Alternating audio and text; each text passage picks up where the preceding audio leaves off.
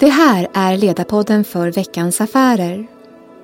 Tillsammans med min poddkollega Annika Dopping bjuder vi varje vecka på verktyg och reflektioner kring framtidens ledarskap.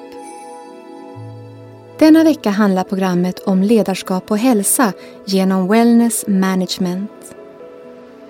Jag heter Annette Lefterov och är verksam som wellnessexpert, författare, föreläsare och driver en digital hälsoplattform.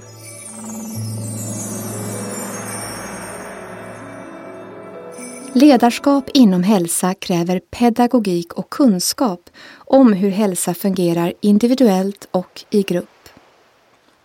I mitt arbete med wellness inspireras jag av ayurveda som kan översättas med läran om livet och härstammar från Indien. Ayurveda som lära har i tusentals år beskrivit oss människor vara mer eller mindre av tre olika personlighetstyper och hur vi med rätt kunskap om oss själva kan balansera oss, att må bra och fungera fysiskt och mentalt. Inom ayurveda kallas de vata, pitta och kappa. De ligger som grund för vår personlighet. De flesta påverkas mest av två, andra av en och mer sällsynt påverkas man jämt av alla tre. Många som jobbar med nutidens personlighetsanalyser där vi kan vara olika färger, blåa, gula, röda, gröna, de sneglar på ayurvedan och fascineras av att denna mångtusenåriga tradition sedan länge har analyserat vår personlighet privat, i arbetet med andra och i våra relationer. Är du Vata, Pitta eller Kappa som ledare? Och hur ser det ut på din arbetsplats? Jag ska kort beskriva de här tre olika personlighetstyperna så får vi se hur du känner igen dig. Vata. Kroppen är oftast lätt och tunn.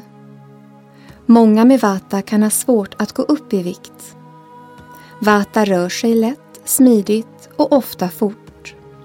Vata är lika snabb i kroppen som i sitt uttryck, Prata fort och agera snabbt.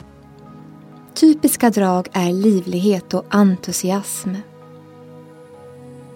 Vatas tendens att förändras gör att Vata tycker om utmaningar, äventyr och allt som leder till förnyelse. Vata behöver inte mycket sömn och kan bli hungrig när som helst på dygnet.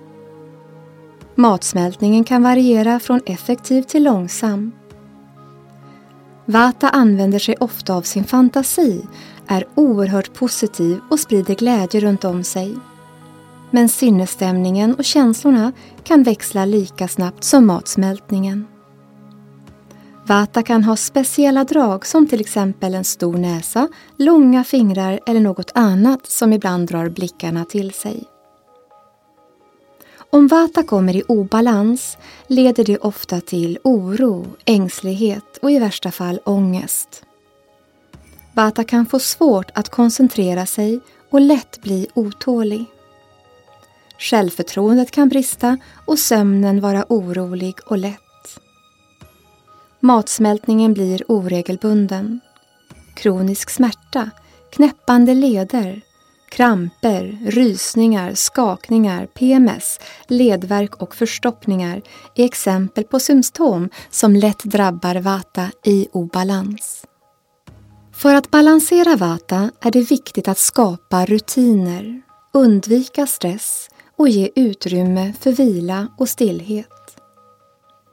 Vata mår bra av att äta regelbundet, dricka varmt och hålla sig varm. Varma bad och självmassage med varm sesamolja, helst varje dag, gör Vata glad. Vata mår bra av umgänge med människor som är positiva och glada. Vi går vidare till Pitta. Om man ska beskriva Pitta med två ord så är det intensiv och passionerad.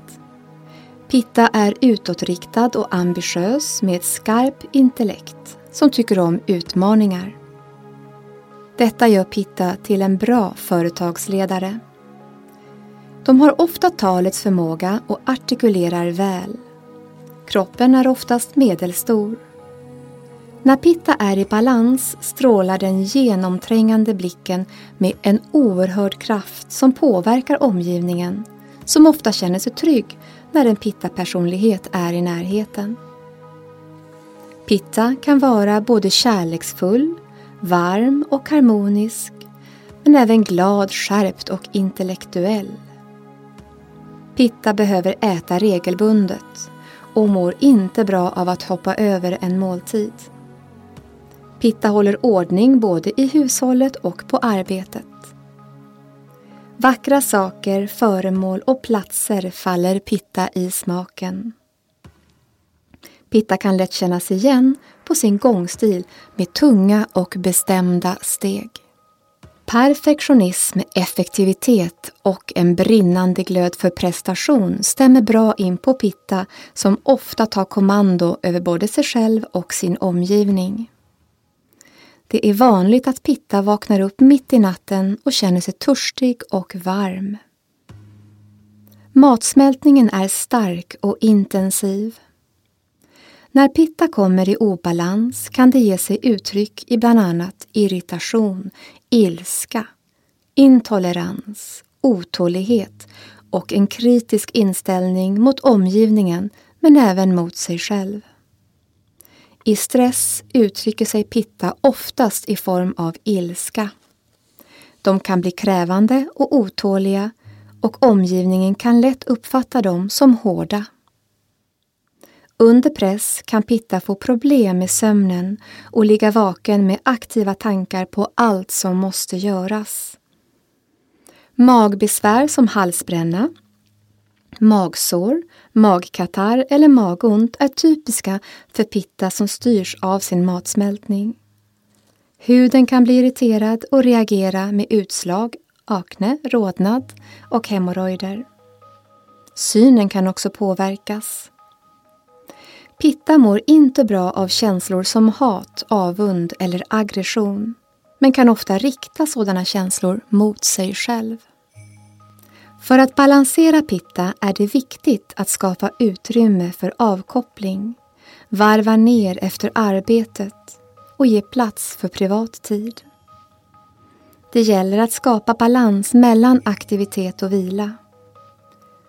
Pitta bör undvika för mycket sol att tillbringa tid i naturen är bra för att balansera pitta. Promenera vid vatten, meditera vid en soluppgång och se ut över ett glittrande hav svalkar pittas eldiga karaktär. Då ska vi titta lite på kappa och personligheten där. Kappa har ofta en kraftig kroppsbyggnad och kan lätt gå upp i vikt. Kappa blir sällan hungrig och matsmältningen är inte det enda som går långsamt. Kappa rör sig långsamt, talar långsamt och går långsamt. Kappa bärs av ett inre lugn, tålamod och är oftast vid gott humör. Kappa har en tendens att sova tungt, djupt och ibland alldeles för länge. Kappa har ett bra minne men själva inlärningsprocessen är lång. Kappa är tillgiven och känner empati, det vill säga ha lätt att ursäkta och förlåta andras misstag. Ögonen är stora, vattniga och varma. Kappa har god uthållighet, blir sällan utmattad och behåller sitt lugn i alla väder. Kappa har en tendens till att välja spara på saker, undvika förändring och klamra sig fast vid både tankar, minnen och människor. Ibland kan även Kappa dominera sin omgivning och passar bra som företagsledare inom stora organisationer med sin uthållighet, sitt lugn och stabilitet. Om kappa kommer i obalans leder det oftast till stagnation, handlingsförlamning, depression eller tristess. Kroppen blir stel. Kappa kan gå upp i vikt, utveckla fetma och tappa energi. All form av förkylning, allergi, astma och bihåleinflammation är typiskt för en kappa i obalans. Kappa blir väldigt trött, kan försova sig och uppleva kronisk trötthet. Det är vanligt för kappa att få vätskeansamlingar och olika smärtor i kroppen. Även diabetes, höga kolesterolvärden och cystor är typiskt för kappa. Kappa balanserar sin stagnation och tröghet med förändring, nya utmaningar, resor och regelbunden motion som sätter fart på hela kroppen. Att uppleva nya saker är oerhört viktigt för att få igång kappa. Kappan bör undvika drag, extrem kyla och fuktighet för att inte aktivera sin benägenhet för förkylning. Torrmassage är bra för att få igång kappas cirkulation och energi. Det är viktigt för kappa att hålla sig varm. Om vi som ledare använder kunskapen om ayurveda och tar med oss den in i vårt ledarskap får vi mer förståelse för hur våra medarbetare jobbar tillsammans, fungerar eller inte fungerar tillsammans. Vi tar som ett exempel en ledare med 100% pitta-personlighet. Ja, de kommer driva företaget framåt på sitt sätt.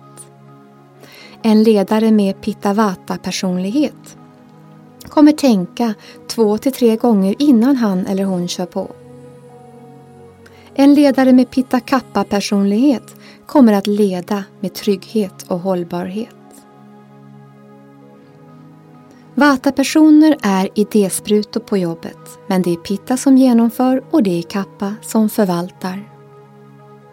Låt personalen göra en ayurvedisk personlighetstest. Det kommer att inspirera, informera, ge aha-upplevelser och samtidigt vara lättsamt, lärorikt och roligt. Jag tänkte avsluta veckans avsnitt av Ledarpodden med tio tips för ett hälsosamt ledarskap. 1. Införskaffa ett hälsobibliotek på arbetsplatsen. Låt alla vara med och bidra med böcker, träningsfilmer och träningsredskap. Låna ut hälsa för att låna med hem. 2. Satsa på utbildande aktiviteter där alla får lära sig mer om hälsokunskap. 3. Ta vara på de naturliga hälsoinspiratörerna på plats. Ge dem utrymme och möjlighet att inspirera andra. 4. Satsa på coaching online. Det är många som skäms över sina livsvanor och inte vågar be om hjälp. Personlig vägledning på nätet kan ge snabba resultat. 5. Arrangera frukostseminarium. Inspiration och vägledande kunskap om hälsa förmedlas som bäst direkt på morgonen. 6. Satsa på meditation och mindfulness. Viktiga redskap i kampen mot mental ohälsa och stress. 7. Se till att det finns balansbollar på kontoret för medarbetare som behöver avlasta ryggen och vill använda bollen istället för kontorsstolen. 8. Inred ett rum för mikropauser. Ett bara vara tyst och blunda-rum för vila och reflektion. 9. Arrangera 15 minuters lunchträning utan krav på ombyte. Det ska vara lätt och roligt att komma igång. Det kallas för energipaus. 10. Ta väl hand om din egen hälsa. Ge till dig själv så kan du ge bättre till andra. Nästa vecka är Ledarpodden för Veckans Affärer tillbaka med en ny och spännande intervju tillsammans med Annika Dopping. Missa inte det. Tack för att du har lyssnat. Namaste.